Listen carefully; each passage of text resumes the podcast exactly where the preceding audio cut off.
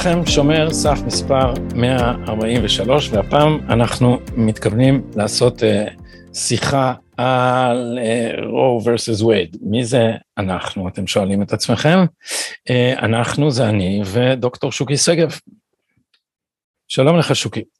שלום לך. Uh, שוקי הוא uh, מומחה למשפט uh, חוקתי, ומלמד בבית ספר למשפטים במכללה האקדמית אה, נתניה, ועוקב בעיקר אחרי הזירה האמריקאית.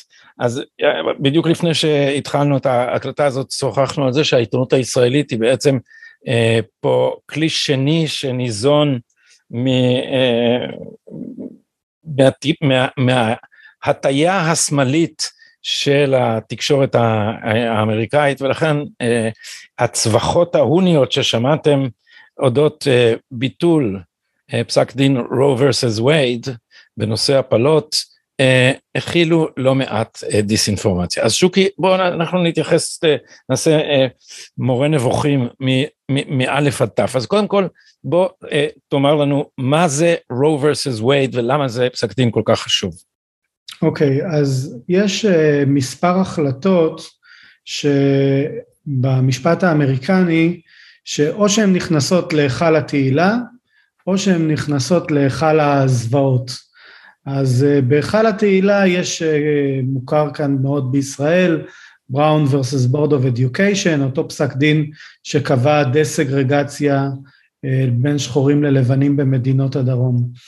אה, בין בהיכל הזוועות נמצא גם למשל פסק דין שנקרא דרד סקוט שקבע שעבדים הם בעצם מהקניין של הבעלים שלהם ולכן אה, אה, המחוקק לא יכול לשחרר אותם או לא יכול בעצם לפגוע בקניין של בעלי עבדים. ולכן זה פסק דין דרד סקוט משמש הרבה פעמים אותנו נגדי האקטיביזם השיפוטי כדי להזכיר לחסידי האקטיביזם השיפוטי שהם אה, כאן בעיקר השמאל, שלא תמיד אקטיביזם שיפוטי זה דבר פרוגרסיבי ושמאלני, ופה במקרה הזה פסק דין של שופט טוני, אה, ש... אה, אה, לומר, הפעיל דמוקרטיה מהותית בארצות הברית, אה, אבל לשיטת הדרום, כלומר אה, ניסה מכס המשפט לכפות את העמדה הדרומית שאומרת שעבד, גם כשהוא בורח לדרום, עדיין הוא לא בן אדם, הוא רכוש של מי שהיה בעליו בדרום. כן.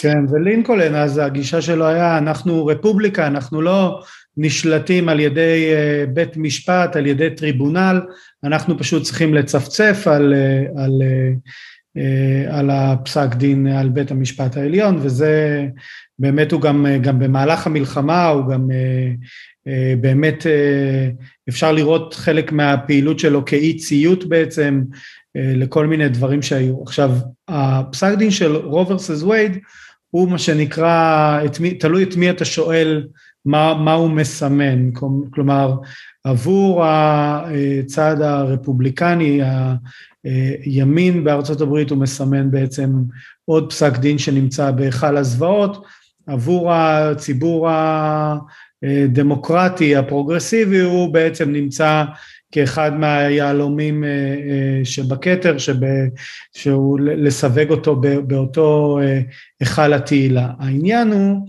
ש... רק, רק בוא נגיד מהו פסק הדין Roe versus כן, Wade, אני רק, רק, כן, רק. רק על התוכן שלו, שפסק דין הזה אסר לאסור הפלות בטרימסטר הראשון בערך, נכון? בשליש הראשון של לא. ההיריון? כן, זה, הפסק דין הוא, נסביר את זה ככה, החוקים עד 1973 בעצם כי כל מדינות, 49 מדינות, אפילו 50 מדינות, אסרו על הפלות, ב, אה, אה, אפילו ניו יורק, אה, בשלבים מסוימים של ההיריון, והרבה פעמים גם בשלבים מוקדמים, אה, ואת מי שבעצם החוקים האלה כוונו בעיקר נגד רופאים ש, שביצעו הפלות, ובעצם היה אה, עתירה אה, מטקסס עוד ב-1970, עד שבית המשפט הוא דן בה בעצם פעמיים בגלל ששופטים מתחלפים, ורוצה, הבית משפט באותה תקופה הוא אמנם כבר לא בית המשפט של וורן, שזה כמו בית המשפט של ברק שלנו, אלא בית המשפט של ברגר, אבל ברגר קצת עובר,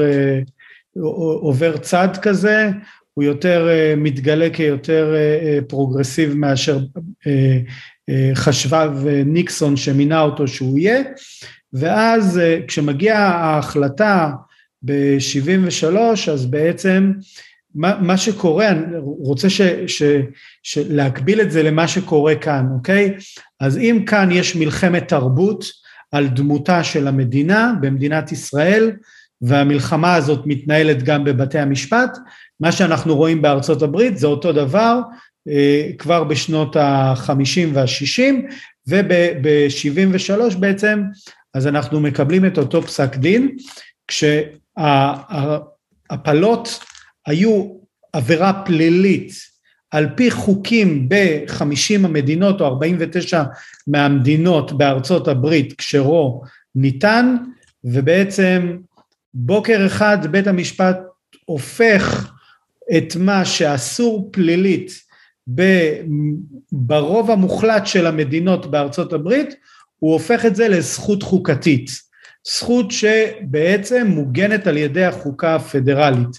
זאת אומרת שמרגע שפסק הדין הזה ניתן, בחלק הראשון של ההיריון אה, יש זכות חוקתית לנשים בארצות הברית אה, אוקיי, להפלה. עכשיו צריך כאן להבין מה בית המשפט עושה. קודם כל, הוא כותב פסק דין מונומנטלי, אם אתם מכירים את אותם פסקי, כמו פסק דין של ברק, שהם אה, ארוכים וערכניים וזה, אז אותו אה, השופט אה, שכותב את פסק הדין שדעת בית המשפט, מתייחס למשפט הרומי ולמשפט המקובל, כאילו הוא עובר היסטוריה על ההפלות בעת העתיקה וכיוצא באלה דברים, ואחרי, ואחרי זה הוא מגיע למשפט האמריקני, ושם הוא בעצם אה, אה, בא ואומר שזה חלק אה, מהזכות לפרטיות, אבל הזכות לפרטיות לא מנויה בחוקה האמריקנית, אז הוא בעצם מעגן אותה באיזושהי זכות להליך הוגן, מהותית, כלומר שיש בעצם בתיקון ה-14 הגנה על בעצם החוק מקנה הגנה על זכויות אה, שוות, ההגנה שווה בפני החוק, אה, ואפשר לשלול זכויות כל עוד זה בהליך הוגן. מה בעצם הדוקטרינה המרכזית שבית המשפט משתמש בה? הוא אומר, הליך הוגן, אז זה אומר שיש זכויות שאי אפשר לשלול אותן. בעצם נותן כאן פרשנות מאוד מאוד מרחיבה לתיקון ה-14, פרשנות שנחשבת לפרשנות אקטיביסטית ובעייתית. וזה בעצם הזה, ואז הוא בא... אז קודם כל, כאן... הזכות להפלות כפי שהיא נקבעה ברוב ורסס וייד, היא בעצם גיל, גלגול שני, לא רק שהזכות להפלות אינה מנויה בחוקה, אלא עיגנו אותה בזכות לפרטיות, שגם היא היא לא אה, מעוגנת. לא, לא מעוגנת בחוקה. היא לא מנויה שאותה, במפורש, כן, היא לא מנויה אלא, במפורש. אלא שאותה מסיקים מתוך, מתוך אה, התיקון בניגוד לפסיקה אחרת לגבי פרטיות, בניגוד לפסיקה קודמת שהייתה לגבי פרטיות, שאפשר היה לעגן אותה בהגנה על פרטיות בתוך הבית, פרטיות, כאן שמו איזשהו פרטיות במובן של האוטונומיה לקבל החלטות, וכאשר בית המשפט די מתעלם מהאינטרס אה, אה, של אה, האינטרס לחיים של העובר, הוא בא אומר אני לא אתחיל לקבוע מתי נוצרים החיים, אני לא, זה איזושהי שאלה שהיא פילוסופית, אני יודע רק דבר אחד שמבחינה שהאינטרס לחיים בעצם, הפוטנציאל לחיים אה, שהמדינה יכול להיות שיש לה אינטרס להגן עליו, זה מתחיל רק בטריימסטר השלישי, רק כאשר העובר בעצם אה, אה, יכול לחיות מחוץ לרחם, ולכן בעצם המדינה, הוא חילק את ההיריון לשלושה טריימסטרים, כשלמעשה, עוד פעם, זה, אפשר לנהל כאן על, על Roe versus Wade כמה שעות טובות של דיון ועל הבחנות שונות, אבל מספיק ש, שנאמר שלמעשה בית המשפט, למרות שהוא חילק את זה, את ה... את ה את ההיריון לשלושה, לשלושה חלקים, הפלות היו אפשר לבצע בכל אחד מה, מה, מהחלקים, רק שצריך להביא הסוג של הטיעונים, הסוג של הטעמים שבגינם אתה יכול להגביל הפלות, הם אה, אה, משתנות לפי הטריימסטרים. אז זה בעצם ההחלטה של, של Roe versus Wade.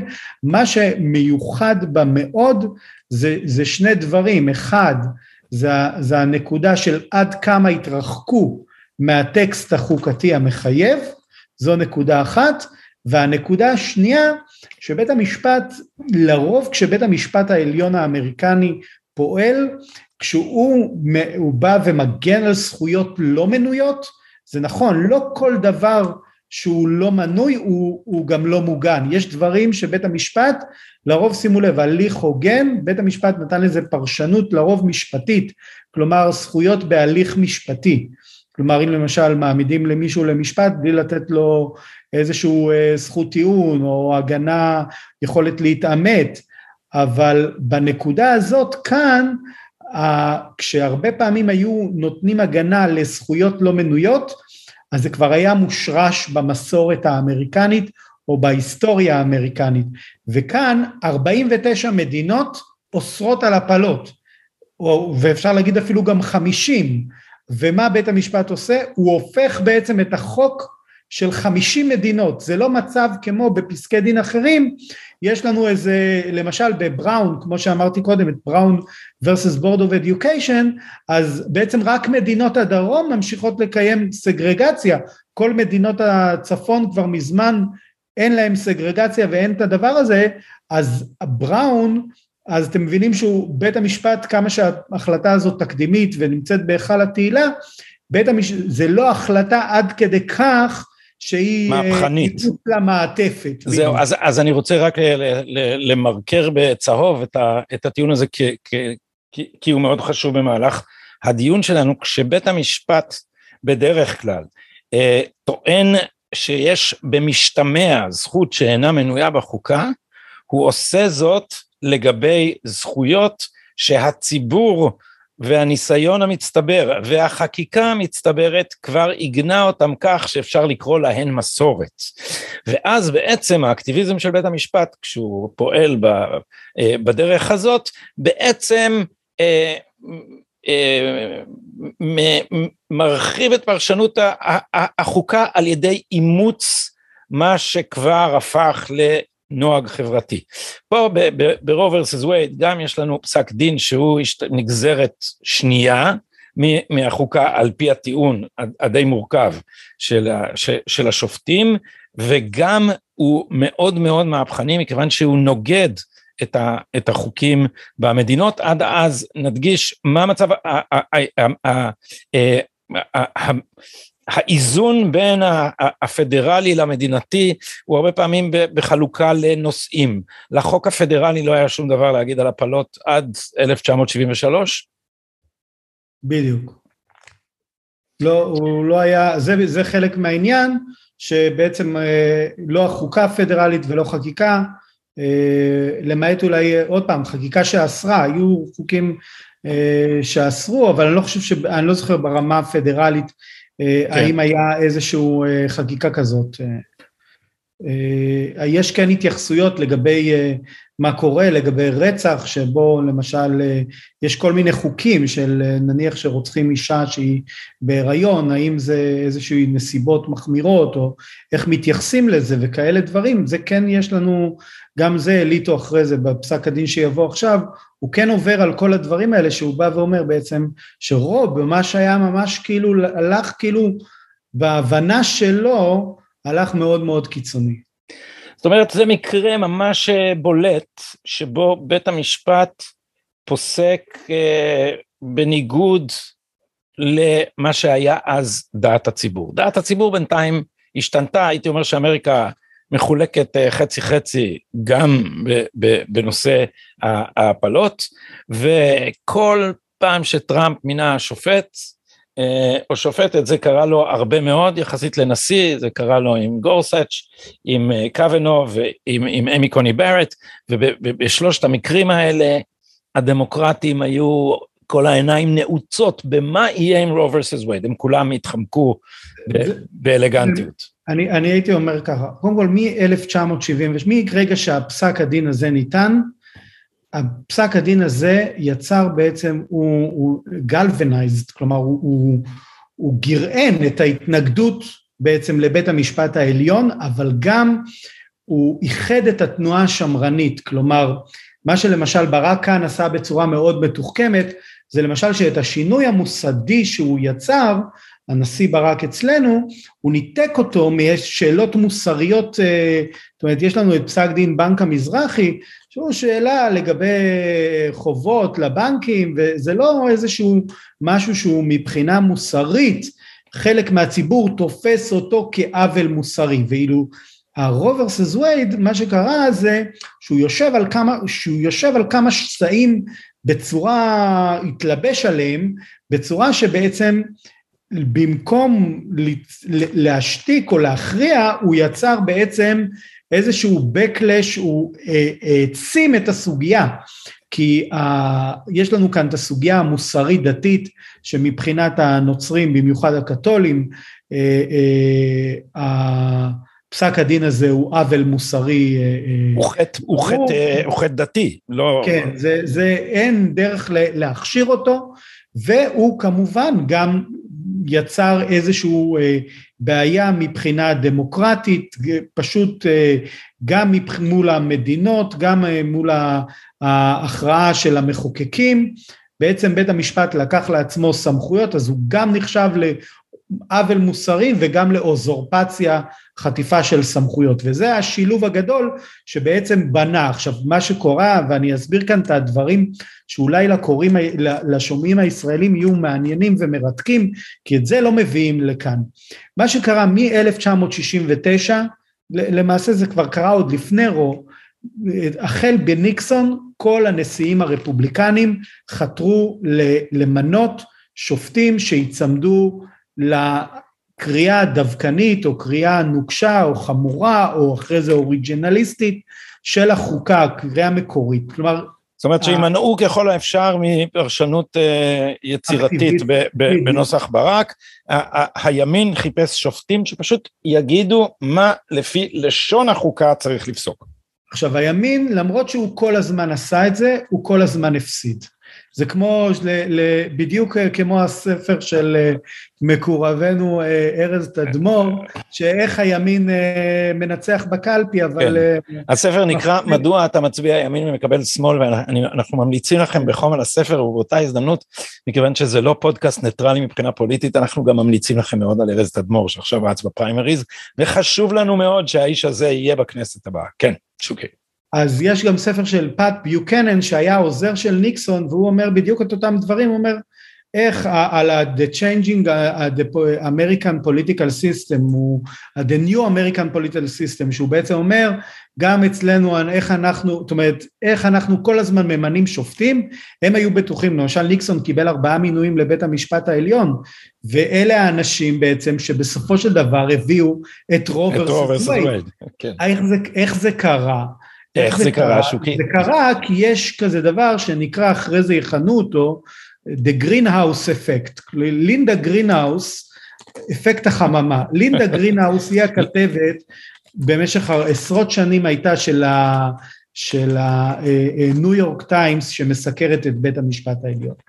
והיא הייתה, כשהיא הייתה כותבת אה, אה, בצורה מאוד ביקורתית נגד השופטים השמרנים בבית המשפט העליון, והטענה שעלתה עם השנים זה שבעצם השופטים השמרנים הם ממונים שמרנים אבל הם נודדים למרכז או יותר גרוע נודדים אה, שמאלה. בגלל לחץ אה, ציבורי, עיתונאי, בגלל, בגלל... כמו, כמו שקורה אצלנו, הרי זה קורה אצלנו, אנחנו ראינו, סתם אני אתן את הדוגמה הכי בולטת, זה כי אפקט הגרינהאוס זה נורא יפה שקראו לה ככה, אפקט החממה זה ראינו אותו פועל אולי בצורה הכי בוטה עם, עם, עם רוני אלשיך, שמרגע שהתיישר לפי, השמאל חבט בו מהרגע הראשון, כמו מנדלבליט שהשמאל חבט בו, קראו לו היועץ המשפחתי, השמיצו אותם שהם מגינים על נתניהו ואז הם עברו צד ומאז הכל בסדר. אז זה קורה גם בארצות הברית, כן. זה, יש לזה תשובה מאוד פשוטה, כי מרבית הכיבודים וההוקרות והפרסים וכל הדבר, הכל נמצא בשמאל, וב, וברגע, זאת אומרת, המכונים וכל הדבר, הכל נמצא, והאקדמיה, אז ברגע שהלחץ על מי שנמצא מגיע לדרגות האלה, זה מאוד בודד להיות בפסגות של וושינגטון או של ירושלים, ולכן אנחנו אה, רואים את הנדידה הזאת, היא, היא דבר ש, שקורה, אלא אם כן אתה בונה לעצמך כבר מלכתחילה קהילה שהשופט הוא חלק ממנה שאליה הוא חוזר הביתה. בכל מקרה אנחנו לא... או שיש לך אופי מברזל. בדיוק, וזה כן. סקליה. שזה סקליה, אליטו, ולאחרונה כן. חייבים לומר בכמה עניינים, השופט קלרנס תומאס. אז אה, זהו, אז תומאס, אז זה התחיל ככה, אה, רגן, שהמינויים שלו, אה, לא, לא ניכנס עכשיו, כי באמת אפשר לנהל על כל אחד מהדברים האלה, זה דברים מרתקים, אבל המינוי של סקליה היה מינוי מוצלח מאוד, אבל סקליה היה בעצם בודד שם.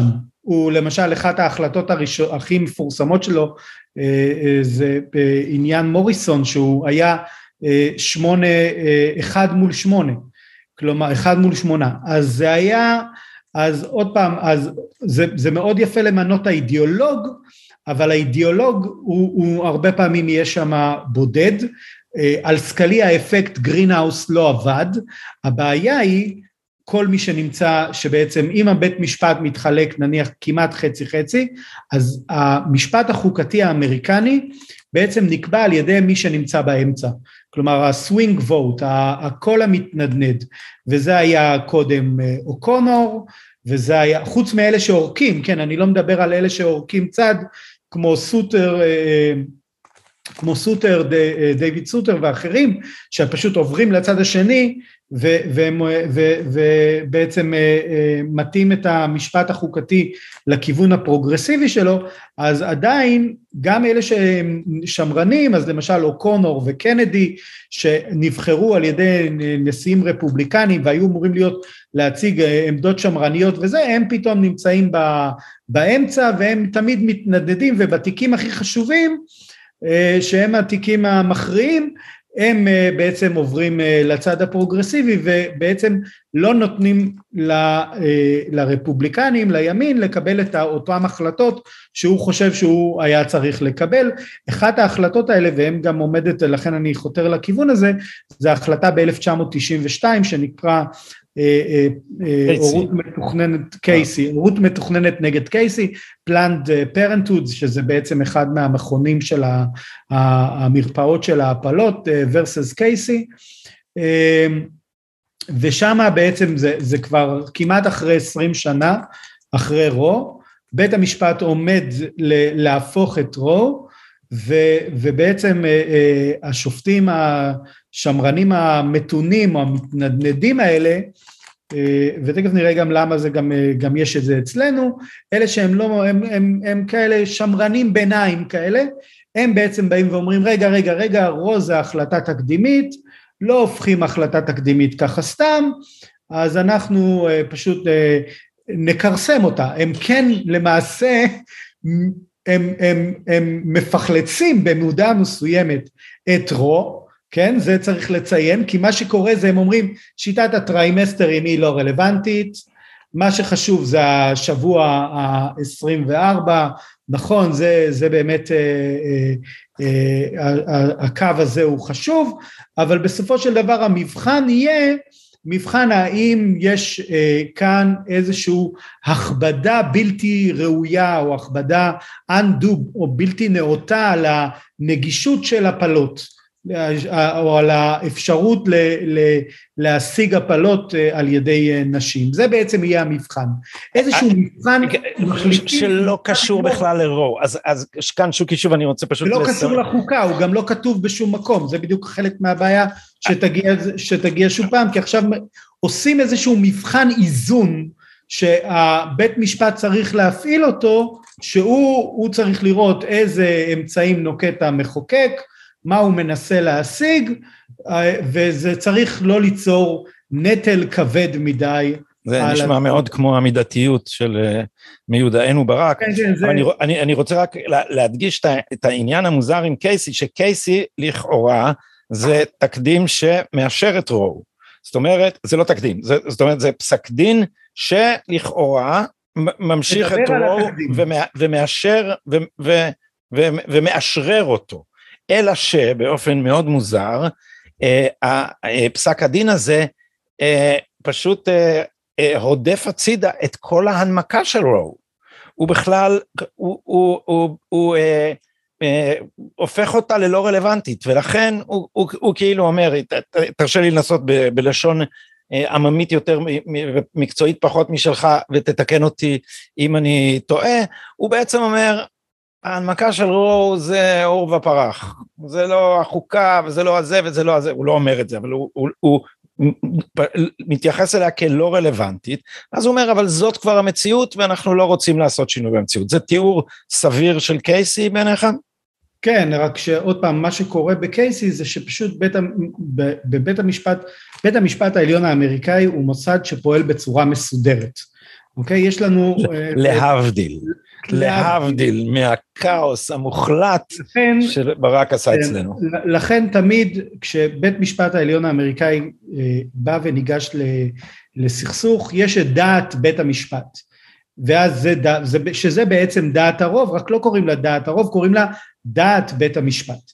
ומול דעת בית המשפט, בנוסף יש דעות יחיד או דעות מיעוט, אוקיי? אנשים שיכולים להצטרף לתוצאה של, של אה, בית המשפט, אבל הם רוצים נימוקים אחרים, אז זה דעת יחיד, ולעומת זאת זה concurring opinion, ולעומת זאת אה, סקליה בקייסי למשל כותב דעת מיעוט מאוד נחרצת, שבה הוא אומר, מה אתם מדברים, אתם אמרתם שתסיימו, שזה רו יסיים את הוויכוח, איך אתם, איך אתם חושבים שזה ככה יסתיים הוויכוח, תנו תנו בעצם למדינות להכריע בזה, תנו אה, לציבור להתדיין על זה, אנחנו, אי אפשר לכפות סטנדרט אחד מלמעלה, אה, אז בכל מקרה, אז קייסי, מה שקורה שמה זה שאנחנו רואים בעצם שדעת בית המשפט היא בעצם היא מפולגת, היא, יש ריבוי דעות, אין בעצם דעת בית משפט. יש לנו את השופטים הפרוגרסיביים, שהם לא היו נוגעים בכלום, יש לנו את השופטים השמרנים המובהקים כמו אה, סקליה ורנקוויסט ש, ש, שבדעת מיעוט, ויש לנו את, ה, את השופטים השמרנים ביניים, שהם היו מאשרים על העניין הזה של התקדים, הם מוכנים לאשר את ה... על בסיס הדוקטרינה של התקדים, אז זה ריבוי דעות, זה בעצם, קייסי עצמו הוא לא ממש חוק טוב לגבי אה, הפלות. כן. כן. כן, הוא לא דין טוב, הוא לא יוצר, הוא לא זה. וזה הביקורת גם של בית המשפט שעכשיו עומד לגעת בזה, שהוא אומר, רגע, קייסי בכלל לא דן במה, הוא לא, הוא לא דן בחוזק של, של הטיעונים של רו, ולכן אנחנו מלכתחילה כל מה שאנחנו צריכים לעשות זה להתעלם מקייסי ונחזור לרו ושם נתחיל לבדוק את העניינים. אז עכשיו בוא תאמר לנו איך זה קורה, מה פתאום עכשיו? כן, אז קודם כל צריך להבין עוד פעם שזה כל הזמן קרה. זה כל הזמן קרה, הניסיון לאתגר את רו התרחש כל הזמן. זה לא כל הזמן המדינות, היו מדינות רבות שחוקים, שחוקקו חוקים שמגבילים הפלות כל פעם בצורה אחרת, באופנים אחרים, והדברים האלה כל הזמן זרמו ל, ל, לבית המשפט, רק שבית המשפט העליון לא היה מוכן לנגוס ב, בתפוח הזה בגלל אותם שופטים מתנדנדים, וזה מכניס אותנו בעצם לשסע בתוך השופטים השמרנים. תראו, יש שני סוגים של שופטים שמרנים. יש שופטים שמרנים כמו שאמרתי קודם, המובהקים. הם באים ואומרים, רגע, אם אני עכשיו, אני צריך, אני צריך, יש לי מחויבויות בסיסיות, כמו מחויבות לחוקה האמריקאית, או מחויבות להפרדת רשויות, או מחויבות לפדרליזם, אלה מחויבות עוגן שלי, שהיא בעצם מחויבות גרעינית. עכשיו, השאלה היא, כשיש לי מחויבות כזאת, איך אני מטפל בבית משפט כמו בית המשפט של וורן או בית המשפט של ברגר שנתן את פסק דין רו, איך אני מטפל בכל מיני פסקי דין שאני חושב שהם לא לגיטימיים. בקיצור, עכשיו, איך השמרנים מטפלים באקטיביסטים? בדיוק. זאת השאלה, כן. עכשיו, סקליה, השיטה שלו הייתה, כדי לטפל באקטיביסטים, קודם כל צריך להרוס את הכפר ולהתחיל לבנות לחדש לאט לאט לאט. אפשר לומר שזה, אפשר לומר שזה, אפשר לומר שזה שמרנות אקטיביסטית, זאת אומרת זה סקליה באופן יזום מחפש דרך לתקוף. עוד פעם, אני רואה את השיח הזה הרבה פעמים גם כן של אה, אה, כל מיני אנשי תקשורת פה בישראל וגם אה, אנשים שהם פחות מצויים, גם משפטנים, כן, שהם לא ממש מצויים בזה. להגיד אקטיביזם זה לרוב לחפש מרכיב מסוים. שמרנות זה אידיאולוגיה, כמו שגם פרוגרסיביות זה אידיאולוגיה, יש לזה הרבה מאוד מרכיבים, אף אחד מהשמרנים לא חושב לסגור את בית המשפט העליון.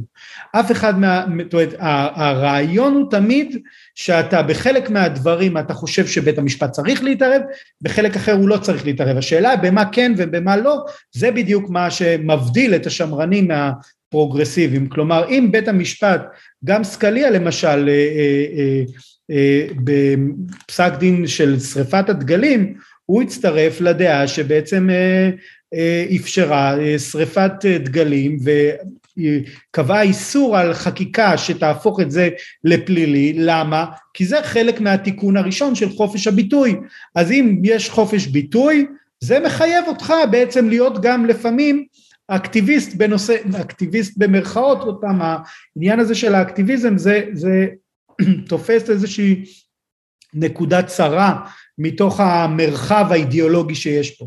עכשיו, מה שאני רוצה רגע אבל שתשימו לב זה שמול הגישה הזאת של סקליה, הייתה הגישה השלטת, שהיא בעצם הגישה של השמרני, שמרנים ביניים.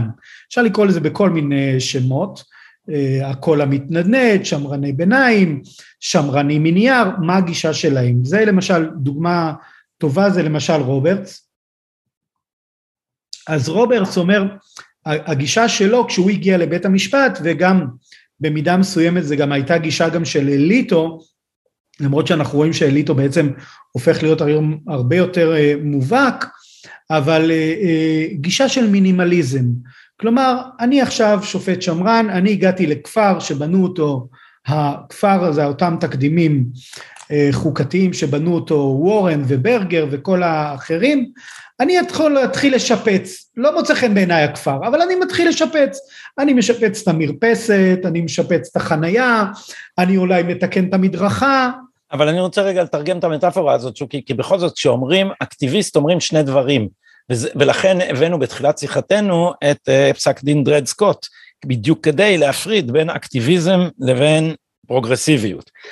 המציאות היא שהפרוגרסיביים הם גם האקטיביסטים, ולכן נהיה מושג של שמרנות משפטית שאומר, אנחנו לא חורגים מתחומיו המסורתיים של בית המשפט ומשתדלים שלא לחוקק מכס המשפט. אז האם יהיה מוטעה להגדיר את השמרנים המתונים שהגדרת עכשיו כשמרנים באידיאולוגיה שלהם, אבל גם שמרנים בתפיסה המשפטית שלהם, כי כשאתה אומר לתקן מרפסת וככה, אז הם כאילו לא אומרים בואנה בואנה אנחנו עכשיו נחתוך פה את כל הענף שהמציאו זכויות כאלה ואנחנו אה, נ, נ, נקרא את החוקה רק אה, כלשונה, כי סקליה בא עם מצ'טה, סקליה, יש, למה אני משתמש פה במונח אקטיביזם? כי סקליה, ועכשיו מסתבר גם אליטו וקלרנס תומאס וכנראה מיקוני ברט וקוונו, הפסק דין הזה שאליטו הוא מחברו, פסק דין דובס, מיד נסביר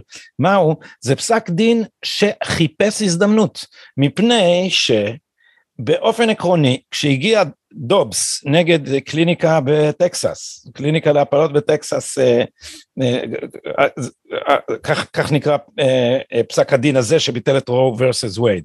אז כשהגיעה פרשת דובס לבית המשפט, אז היה חוק, סליחה במיסיסיפי, החוק של מיסיסיפי שאומר שמותר לאסור הפלות מהשבוע ה-15, ובעצם שמעתי את אלן דרשוביץ ופניתי אליך ושוחחנו אז בקצרה על העניין הזה, אמר אלן דרשוביץ, זה פסק דין אקטיביסטי, מה הם מתערבים? הם יכלו לאשר את דובס, או לפסול את דובס, על סמך רו versus וייד, ועל סמך החוקה, בלי לגעת ברו versus וייד, הוא אומר, why did they pick a fight? למה הם, הם החליטו פתאום לענות על שאלה שלא שאלו אותם, שזה דבר אקטיביסטי מובהק.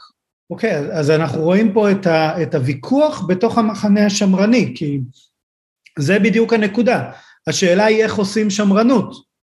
הגישה ה, של, שהייתה שלטת עד דובס, זה שהשמרנים כל הזמן משפצים.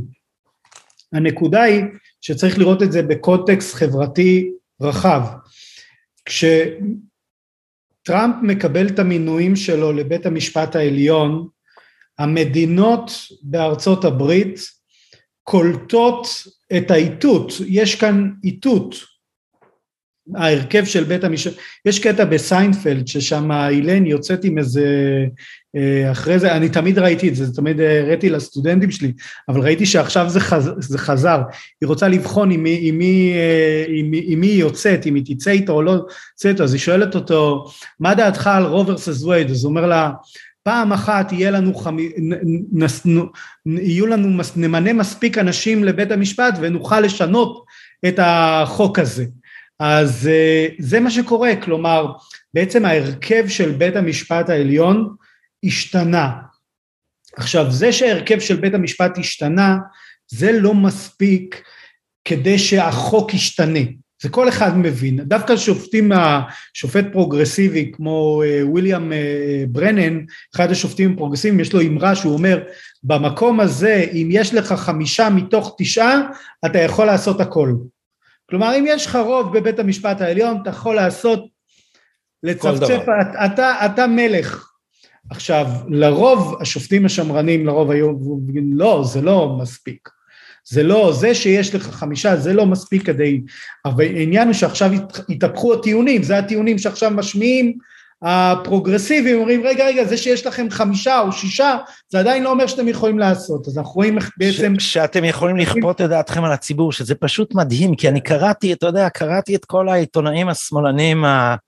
אה, כל פרשני ארצות הברית מכולו וזה, אתה, אתה שומע אותם, עכשיו מסבירים שבית המשפט כופה את דעת המיעוט על הרוב, זה אותם אנשים שתמכו פה בברק, שהם בעד דמוקרטיה מהותית, שחושבים שדמוקרטיה זה לא שלטון הרוב, דמוקרטיה זה זכויות המיעוט וטה טה טה טה טם, אז עכשיו האנשים האלה, כש, כשמגיע פסק דין כזה בארצות הברית, הם אומרים, מה זה, בית המשפט מחליט? על, הוא כופה את דעתו על מי שהם בעצם הרוב, כי הנה, ספר, אז הם בעד ביטול האלקטורים, ביטול שיטת ההצבעה לסנאט, הם בעד עכשיו, עכשיו באמריקה, הם בעד אה, שלטון הרוב. אצלנו, מכיוון שהם המיעוט, הם בעד דמוקרטיה מהותית, כלומר שלטון המיעוט. לא, אנחנו, אז עוד פעם, הקרב התרבותי בארצות הברית, כמו בישראל, הוא מתנהל בהרבה מאוד מישורים, ושם מה שאנחנו ראינו בעניין הזה של, של דובס, באמת זה את המדינות, שברגע שהן מרגישות שיש אפשרות לאתגר את רו, הן מאתגרות את רו. כלומר, מה שקורה זה שהמחוקקים במדינות הם אלה שבעצם אתגרו את רו. למה... אז, אז בוא נגיד עכשיו רק שנדע מה זה דוקס, הזה... כדי, ש, כדי שגם מאזיננו ידעו לאן אנחנו הולכים. שני דברים, אז מה שקורה במיסיסיפי זה אם המסקנה של אה, השורה התחתונה של רו וקייסי זה השבוע ה-24 שאי אפשר לאסור על הפלות אה, עד השבוע ה-24 אה, ושגם אה, אה, בכל התקופה אתה צריך לעמוד באיזשהו סטנדרט של אה, לא ליצור הכבדה אה, בלתי נאותה, אז בעצם במיסיסיפי באים אומרים שבוע 24, לא לא לא, שבוע 15, אישה תוכל לקבל את ההחלטה עד השבוע ה-15, יש חריגים, צריך לציין, זה גם כן לא מזכירים את זה, גילוי עריות, אה, אונס, כן, אונס, כל, כל, כל הדברים האלה, אה, גם אה, כל מיני עניינים בריאותיים. סיכון ליולדת, טה-טה-טה, כן, יש שורה של הסתייגות. יש החריגים של זה שנקבעים, שנקבעו בחוק, אבל בעצם מה שעשו זה השבוע ה-15, הוא נקבע מתוך רצון לאתגר את רו. עכשיו בטקסס, רק אני, אתה לא סתם אמרת טקסס, בטקסס ראו את זה ש, ש, שבעצם במיסיסיפי הצליחו, עומדים להיות הדיון ולהפוך את ההחלטה במיסיסיפי, הם עשו חוק עוד יותר אה, אה, מורכב אבל אה, גם קצת יותר קיצוני, שהוא קבע את השבוע השישי כקו גבול, וגם קבע שבעצם לא המדינה תאכוף איסור על הפלות, אלא בעצם אפשר יהיה לעשות את זה איזשהו דרך איזושהי אכיפה פרטית של אדם אחד שתובע אדם אחר, לא ניכנס למורכבות של הסוגיה הזאת, כי גם זה הגיע לבית המשפט והוא דווקא פתר את זה אה, בצורה, הכריע בזה בצורה מהירה. אז שוקי, איך, איך, איך בית המשפט יכול היה להתחמק מ... מ מלשקול שוב את רו ורסס וייד. לא. אה, לפי אלן דרשוביץ הוא פשוט היה יכול להגיד, לפי התקדימים החוק במיסיסיפי פסול וגמרנו. אז לא לא רגע אה, הוא צריך אז יש לנו כאן קודם כל יש לנו כאן שישה שופטים בתוצ... בתוצאה שתומכים שהחוק של מיסיסיפי תקף. כלומר זה השורה התחתונה. שורה התחתונה היא שהחוק של מיסיסיפי תקף. רק מה שרוברטס בא ואומר, אנחנו לא נגיד שאנחנו הופכים את רוברס הזויד, ואנחנו לא נגיד שאנחנו הופכים את קייסי, אנחנו פשוט מאוד נאשר את, אה, את השבוע החמש עשרה. זו אותה שיטה של המינימליזם. של תיקון המרפסות. שם, תיקון המרפסות, תיקון החניות, המדרכה, זה, זה השיטה שלו. אבל, אבל אז, באים, ואז באים השמרנים היותר תקיפים. שזה, אז קודם כל אליטו שכותב את פסק הדין הזה, אגב פסק דין כתוב מרתק, אני לא, אני לא קראתי את כל 223 עמודיו, אלא יש, יש סיכום ארוך ואפשר אחר כך, הוא מפנה ל, ל, לעניינים שמפורטים כן, יותר בפסק הדין. שהסיכום שם, גם כן, הסיכום ש, ש, שקראת, זה סיכום של בית המשפט, כי שם הדברים מסודרים, כשמס, כשמי שמסכם לך את, את, את, את דעת בית המשפט זה בית זה המשפט. זה בית המשפט, זאת אומרת, אוקיי, זה, זה נקרא לא, סיליבוס, משהו...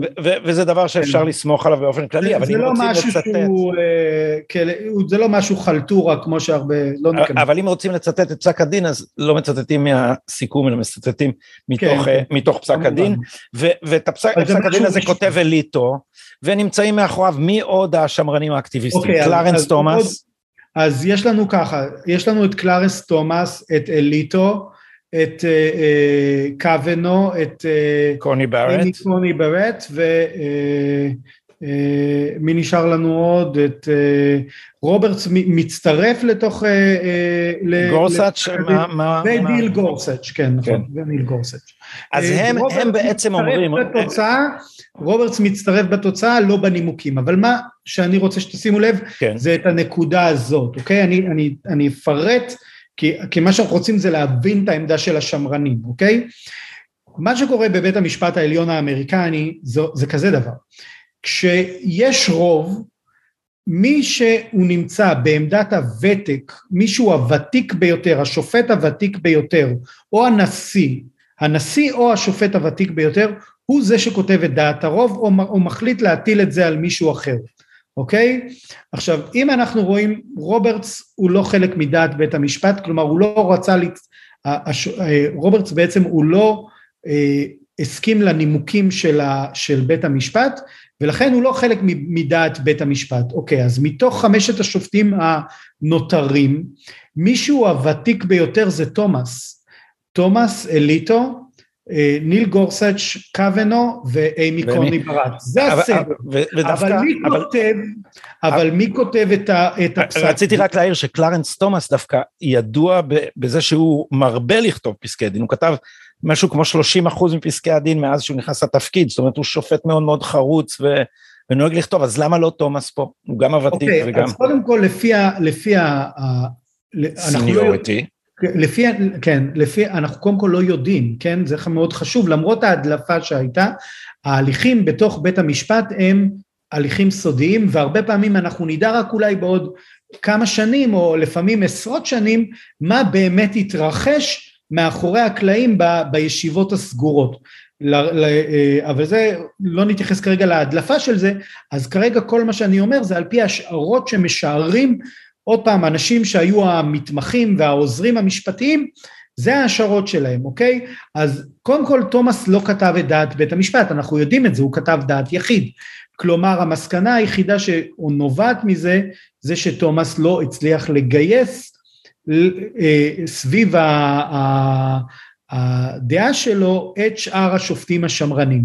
תומאס הציג עמדה שהיא מאוד אה, אה, נחרצת, שבעצם צריך לחזור באמת לפרשנות יותר אוריג'ינליסטית, דווקנית, ובעצם שההחלטה של רום מעמידה בסימן ספק עוד החלטות נוספות.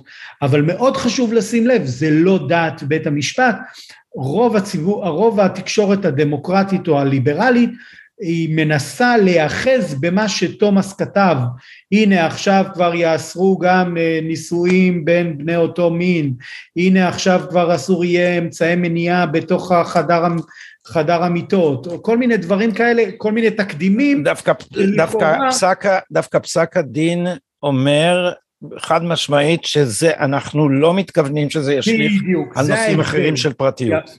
בדיוק, זה בדיוק ההבדל, שאליטו אומר, אנחנו, ההחלטה שלנו היא רק לגבי הפלות. זה ההבדל בין, בין אליטו לבין תומאס. שתומאס אומר, תראו, יש כאן דוקטרינה ששימשה כאן לשורה של החלטות בעייתיות, ואנחנו צריכים, נצטרך לשקול מה קורה איתם. ובעצם אליטו בא ואומר, ופסק הוא אומר, לא, מה שאנחנו קובעים, הפלות זה דבר חריג, כי יש כאן גם בעיה מוסרית, זה לא רק, תראו, נישואים בין בני אותו אה, מין, אולי זה בית המשפט קבע שם, הרי כל השופטים השמרנים שבאותה תקופה, הם גם כן התנגדו, חוץ מקנדי שעבר צד, הם התנגדו לזה שיש זכות חוקתית לנישואים בין בני אותו מין.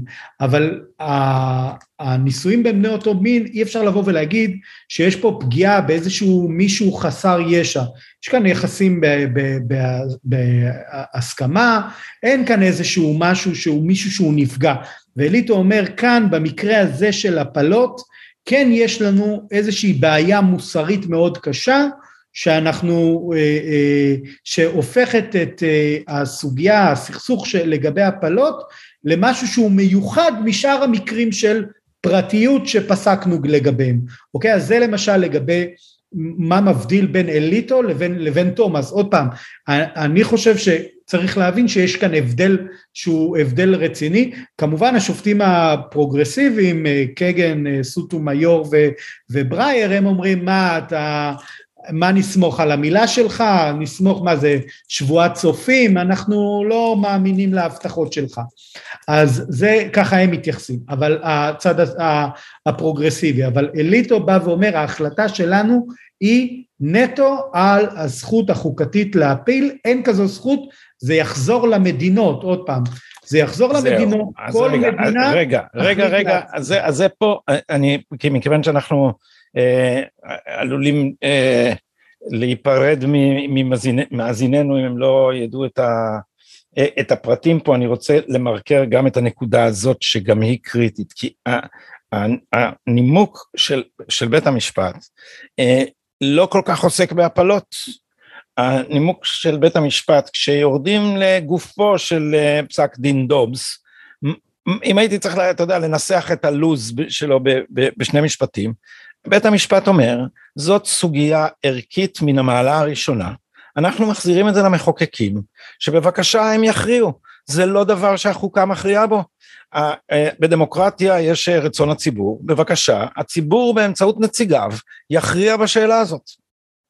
כן, ואם רוצים לדייק, אז אנחנו מחזירים רוצים. את זה למד... למדינות. למדינות. ולכל מדינה, זה דבר שישראלים עוד פעם צריכים להבין את המורכבות של ארצות הברית, וכמה ארצות הברית היא מדינה מורכבת והיא הרבה יותר מתוחכמת ממה שנראה למישהו שהוא מבחוץ.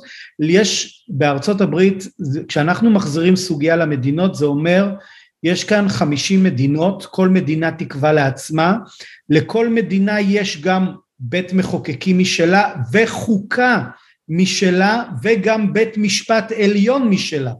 כלומר, בסופו של דבר, כשאנחנו מחזירים דבר למדינות, בתוך המדינות יערכו בעצם דיונים פוליטיים, מאבקים פוליטיים, מאבקים משפטיים מאוד מורכבים, ומה יקרה בסופו של דבר, זה אנחנו נדע בעוד, חודשים ושנים, אבל צריך להבין שבעצם מערכת פדרלית זה כמו הדימוי שהרבה פעמים אומרים, זה חמישים, זה חמישים אה, אה, אה, מעבדות למשפט חוקתי. כלומר, כל אחד עושה מעבדה משלו, כל אחד בודק את, ה, את, ה, את הסוגיה בדרכו שלו, ולרוב מה שקורה זה שמדינות גם מעתיקות אחת מהשנייה, כשהן רואים שניסוי מסוים מצליח, אז הן הולכות ומעתיקות וזה. אז עכשיו, אז עכשיו צריך להזכיר א', שנושא שאלת הסמכות של המדינות הוא נושא שימיו כימי, לפני החוקה האמריקאית, ימיו מימי ה-Articles of Confederation, ההתאגדות הראשונה הרופפת של 13 הקולוניות שמרדו באנגליה, ומאז מתווכחים על השאלה כמה סמכות יש לשלטון המרכזי ואיזה סמכות יש למדינות. כמובן שהשאלה הזאת הגיעה לקליימקס סביב שאלת העבדות, כאשר הדרום אמר לממשלה הפדרלית אין זכות להכריע בשאלת העבדות, ולכן אם הוא ינסה לעשות זאת, אז המדינות הן בעצם חופשיות לפרוש מהאיחוד. זאת אומרת, האיחוד על פי התפיסה הזאת הוא ברית בין מדינות סוברניות, משהו כמו נגיד איחוד אירופה, שבו מדינה יכולה להחליט שהיא לא מעוניינת יותר באיחוד וזה, ולינקולן יוצא למלחמה, ובעצם קריאת הקרב של לינקולן אינה שחרור העבדים, אלא the union, הוא קורא לה אה, למדינות הדרום, לקונפדרציה שהוקמה, הוא קורא להם המורדים. אז עכשיו אנחנו מגיעים שוב לשאלה אה, הזאת בעקיפין, ואני לא יודע אם ראית את הדברים שכתבו בסרקזם רב גם אצלנו, אה, שאמרו אנשי השמאל שמבקרים את בית המשפט, רגע, רק לפני דקה קבעתם שלמדינות אין זכות לקבוע אם מותר או לא לשאת נשק. אז עכשיו כשזה מתאים לכם אז המדינות קובעות וכשזה לא מתאים לכם אז עכשיו אה, למדינות אסור לקבוע, אסור להן לקבוע בנשק, מותר להן לקבוע בנושא הפלות, זה כמובן טיעון דמגוגי אבל תסביר לנו מה דמגוגי בו שוקי. כן, שהתיקון השני לחוקה האמריקנית מתייחס במפורש לנושא של נשיאת נשק כזכות חוקתית ולכן עוד פעם בשביל הש... השופטים השמרנים זה ממש ממש לא דומה, כלומר זה להשוות אה, תפוזים בתפוחים, זה, זה פשוט לא אותו דבר. אה, כאן יש משהו שהוא המצאה של, של בית המשפט, לעומת משהו שהוא כתוב בחוקה, שחור על גבי לבן, יש ויכוח לגבי הפרשנות של זה, אני לא רוצה כרגע להיכנס, אבל זה מצריך עוד פעם דיון גם בנושא הזה של, ה, של, ה, של הנשק, אנחנו נצטרך כאן אה, אה, להיכנס לכמה זמן, להסביר את ההבדל, וכאן סקליה דרך אגב, אחד הפסקי הדין התקדימיים של סקליה זה פסק דין הלר שבו הוא קובע אה, זכות אינדיבידואלית אה, לשאת נשק כחלק מהגנה עצמית ופרשנות של זה של החוקה. ועוד פעם לא ניכנס, זה, זה ויכוחים מאוד מורכבים וזה אבל זה, הם לא דומים. צריך לציין כאן גם שכאן עם הדמוקרטים חלק ממה שהדמוקרטים מנסים עכשיו לעשות זה גם לנצח בקרב הלאומי, כלומר ה-national, למשל בסנאט, כי אם הם יצליחו למשל בבחירות נובמבר לזכות ב... ב ברוב סוחף בסנאט, אז הם יוכלו להעביר חקיקה גם לגבי אה, זכות להפלות דרך הקונגרס, וגם למשל להגדיל את ההרכב של, את, ה, את מספר השופטים בבית המשפט העליון. אז עוד פעם, אבל זה, אלה שתי לא סוגיות מראה... שונות, זה, אלה, אלה שתי סוגיות שונות, מפני שאם בית המשפט מחזיר את הסוגיה של ההפלות לציבור על ידי זה שהוא אומר שיקבעו המדינות, האם זה בכלל סביר שהוא יתנגד אם תהיה חקיקה פדרלית? כאילו, כלומר השמרנים פה, צריך להבין שלא רק קבעו פה עניין בנושא הפלות, קבעו פה עניין בנושא איך קובעים, ואם בית המשפט אומר, תשמעו, זה צריך לעבור להכרעה ציבורית, עכשיו רוב הציבור יבחר אה, נשיא שרוצה הפלות ונציגים בסנאט שרוצים הפלות, ויחוקקו חוק בנושא הפלות, מה יגיד בית המשפט השמרני על זה, למה לא? זה יכול להיות, כן, כי זה יהיה דיון על סעיפים אחרים בחוקה, כי הממשל הפדרלי הוא לא כל יכול, כלומר הוא מוגבל על ידי החוקה, החוקה בעצמו, כלומר הוא שואב את הסמכות שלו מהחוקה, הוא מוגבל על ידי החוקה ולכן זה לא אומר ש, שבבירור יכול, החקיקה כזאת היא, היא תאותגר, זה, זה, אבל בוא נאמר עוד פעם, זה יהיה עוד זירה לקרב משפטי, גם בית המשפט לא יפעל מיד, הכל יקרה בתהליכים, זה לא זה, אבל אני אומר, אם יהיה כזה, אם תהיה חקיקה פדרלית, כי בית המשפט החזיר למדינות, הוא אמר זה לא פדרלי, לבוא ולנסות עכשיו לחוקק... אמר זה לא חוקתי או הוא אמר זה לא פדרלי? הוא אמר זה לא פדרלי, זה בדיוק, אין זכות פדרלית. אין זכות חוקתית. אין זכות חוקתית פדרלית. עכשיו כן. אם uh, הממשל של ביידן uh, ינסה, ל... זה, זה הרי מה, שבא, מה שביידן למעשה, אין לו הרי רוב בקונגרס, הוא צריך רוב בשני הבתים, ואין לו את הרוב לחקיקה כזאת, אז מה שהוא ניסה לעשות ממש לפני איזה שבוע או שבועיים, זה להוציא איזשהו צו נשיאותי, שמנסה להגיד, אנחנו נבדוק דיווחים ונגיש עזרה לסיוע משפטי לכל מיני כאלה שמתקשים אה, לבצע או לקבל אה, אה, הפלות וכל מיני דברים כאלה, אז עוד פעם, ביידן בעצמו פועל באזור שהוא אפשר להגיד אזור אפור של, ש, שאין לו סמכויות, כשאתה פועל בצווים נשיאותיים זה בעצם בגלל שאין לך חוקים. אם אתה היית יכול לחוקק חוקים, אז היית מחוקק את החוקים ואז פועל על פי הצו... בעצם מוציא את החוקים אל הפועל. אז אני אומר, הקרב כאן הוא באמת שהוא מורכב, הוא, הוא בהרבה מאוד זירות, הוא גם פוליטי והוא גם משפטי. אה, האם אתה צופה שהנדנדה תתאזן כפי שקרה פעמים רבות, או האם הדינמיקה שאנחנו רואים בשנים האחרונות של הקצנה, בסופו של דבר תקרא גם את בית המשפט העליון, בין אם יעשו court packing ויוסיפו מספר שופטים, בין אם יעשו פוליטיזציה אה, גמורה של, ה, של, של בית המשפט על פי החלוקה לשני מחנות שהם כמעט אויבים. כן, שני דברים אולי, אני רוצה רגע אולי גם להשלים איזה משהו ששכחתי וגם עוד איזה משהו לאן אנחנו הולכים. בבקשה. סקליה בפסק דין קייסי, שאותו פסק דין שאישר את רו, על בסיס תקדים, סקליה אומר, תקשיבו, אתם הופכים את בית המשפט העליון למוסד שיהיה עליו קרב, המינויים לבית המשפט העליון, כל שופט שימונה זה יהיה כאן קרב, קרב קרב איתנים, כי בעצם זה מה ש... בפוליטיקה אין ואקום, ומה שקורה זה שאם בית המשפט הולך להיות זה שמכריע בדברים האלה, אז if you can't beat them, join them. אז כולם ילכו על בית המשפט העליון, וסקליה למעשה מה שאנחנו רואים זה שבאמת זה מתגשם בעניין הזה של ההפלות, פשוט הצד הרפובליקני הוא זה שבעצם הצליח להטות את, להטות את ה... ליצור מסה מספיקה של שופטים שמרנים מובהקים ולא הביניים. עכשיו אני רוצה להזכיר שבתוך הגוש הזה של דעת בית המשפט בדובס... אתה יודע, רגע, אני סליחה שאני רוצה אותך באמצע המשפט, מובהקים אבל הם לא קיבלו לדיון אף אחת מה... אה, אף אחת מהקובלנות על הונאת בחירות. הם לא קיבלו אפילו לדיון, הם לא מוכנים לשמוע עדויות, גם מקרים כן. שהיה די ברור שיש דברים חשודים. פרסמנו על זה מאמר בארצות הברית, זה מאוד מורכב. פרסמנו, אה, זה אתה ו? פרופסור אריאל בנדור, התייחסנו לאחד מפסקי הדין של פנסילבניה, ששם מה שקורה זה שבית המשפט העליון האמריקאי, וזה שוב פעם, זה נובע מהתפיסות השמרניות, הוא לא הולך לנהל את הבחירות בפלור, ב, לא בפלורידה וגם לא בפנסילבניה.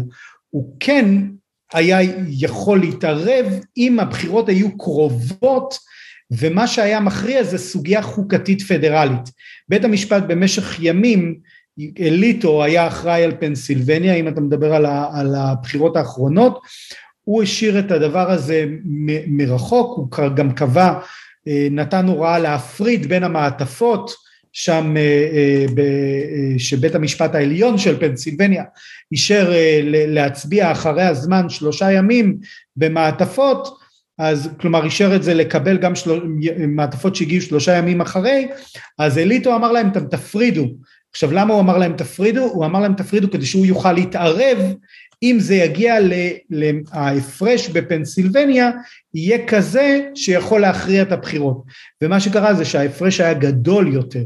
עכשיו עוד פעם, בית משפט עליון הוא לא, הוא לא, כשהשופטים השמרנים הם צריכים טיעונים, הם לא מתערבים הם לא שחקנים פוליטיים במובן של הם פוליטיקאים, הם יתערבו רק כאשר הם מרגישים שיש בסיס מוצק מבחינה משפטית על פי מה שהם תופסים כמשפטי להתערבות, ולכן זה לא אותו מקרה, אוקיי? זה, זה אולי אם זה מסביר לך את ה... הוא כן ישב כן. בצד, הוא חיכה, במשך שבועות הם חיכו עד שהתברר שהשלושת אלפים מעטפות האלה, או מה שזה לא היה, לא הולכות, הפער הוא הרבה יותר גדול מזה, ולכן הם בעצם אה, בסוף נתנו פסק דין, כשגם שם היה פיצול בתוך המחנה השמרני, אפשר בהזדמנות אחרת לדבר על, הנושא. אבל אתה אומר שיש מחנה שמרני מוצק הפעם. יש ו... מחנה שמרני, יש בתוכו גם כן שסעים. זה לא כזה פשוט, אבל גם בתוכו יש שסעים. אחד השסעים בתוך דופס, חוץ מתומאס מול דעת בית המשפט, יש לנו את קוונו מול דעת בית המשפט. קוונו כבר מתחיל להתייחס, אומר, תראו, אם למשל מדינה תאסור על נשים לעבור, ממדינ... מה... ללכת ולבצע הפלה במדינה אחרת, זה יהיה בלתי חוקתי.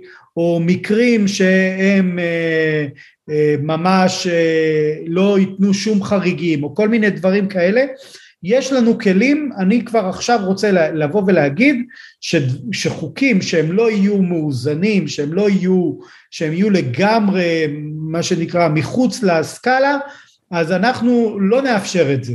עכשיו, אז קוונו כבר כותב את זה בתוך פסק הדין הזה, אוקיי? אבל, אבל שאר השופטים השמרנים שהם בדעת בית המשפט, הם באים ואומרים, רגע, רגע, רגע, בוא, מה אתה מתחיל כבר לדון על מקרים שעדיין לא הגיעו אלינו? בוא ניתן לדברים להגיע, ואז אנחנו נקבל את ההחלטה. כלומר, הם, אז אנחנו רואים פה שבתוך דעת בית המשפט, אני לא מדבר על רוברט, שהוא אמר, עוד פעם, נשפץ אה, את המדרכה או את ה... את הזה, אז גם בתוך המחנה השמרני המובהק, אנחנו רואים את תומאס שרוצה ללכת קצת לרוץ עוד יותר קדימה, אנחנו רואים את קוונו שבעצם כבר מושך אחורה, ובעצם נשאר לנו את דעת בית המשפט שהיא, אם כשקוראים את זה ככה, אז בעצם דעת בית המשפט היא מאוד אה, מתונה, מרוסנת, אפשר להגיד אפילו היא, היא מחושבת במובן הזה שהם לא הולכים קדימה מדי, הם לא מוכנים לרוץ כבר למקומות או למשוך אחורה, הם נותנים לזה, הם ייתנו לזה לרוץ ולראות איך, מה, מה מתרחש ואנחנו נשמע על זה בהמשך, כן?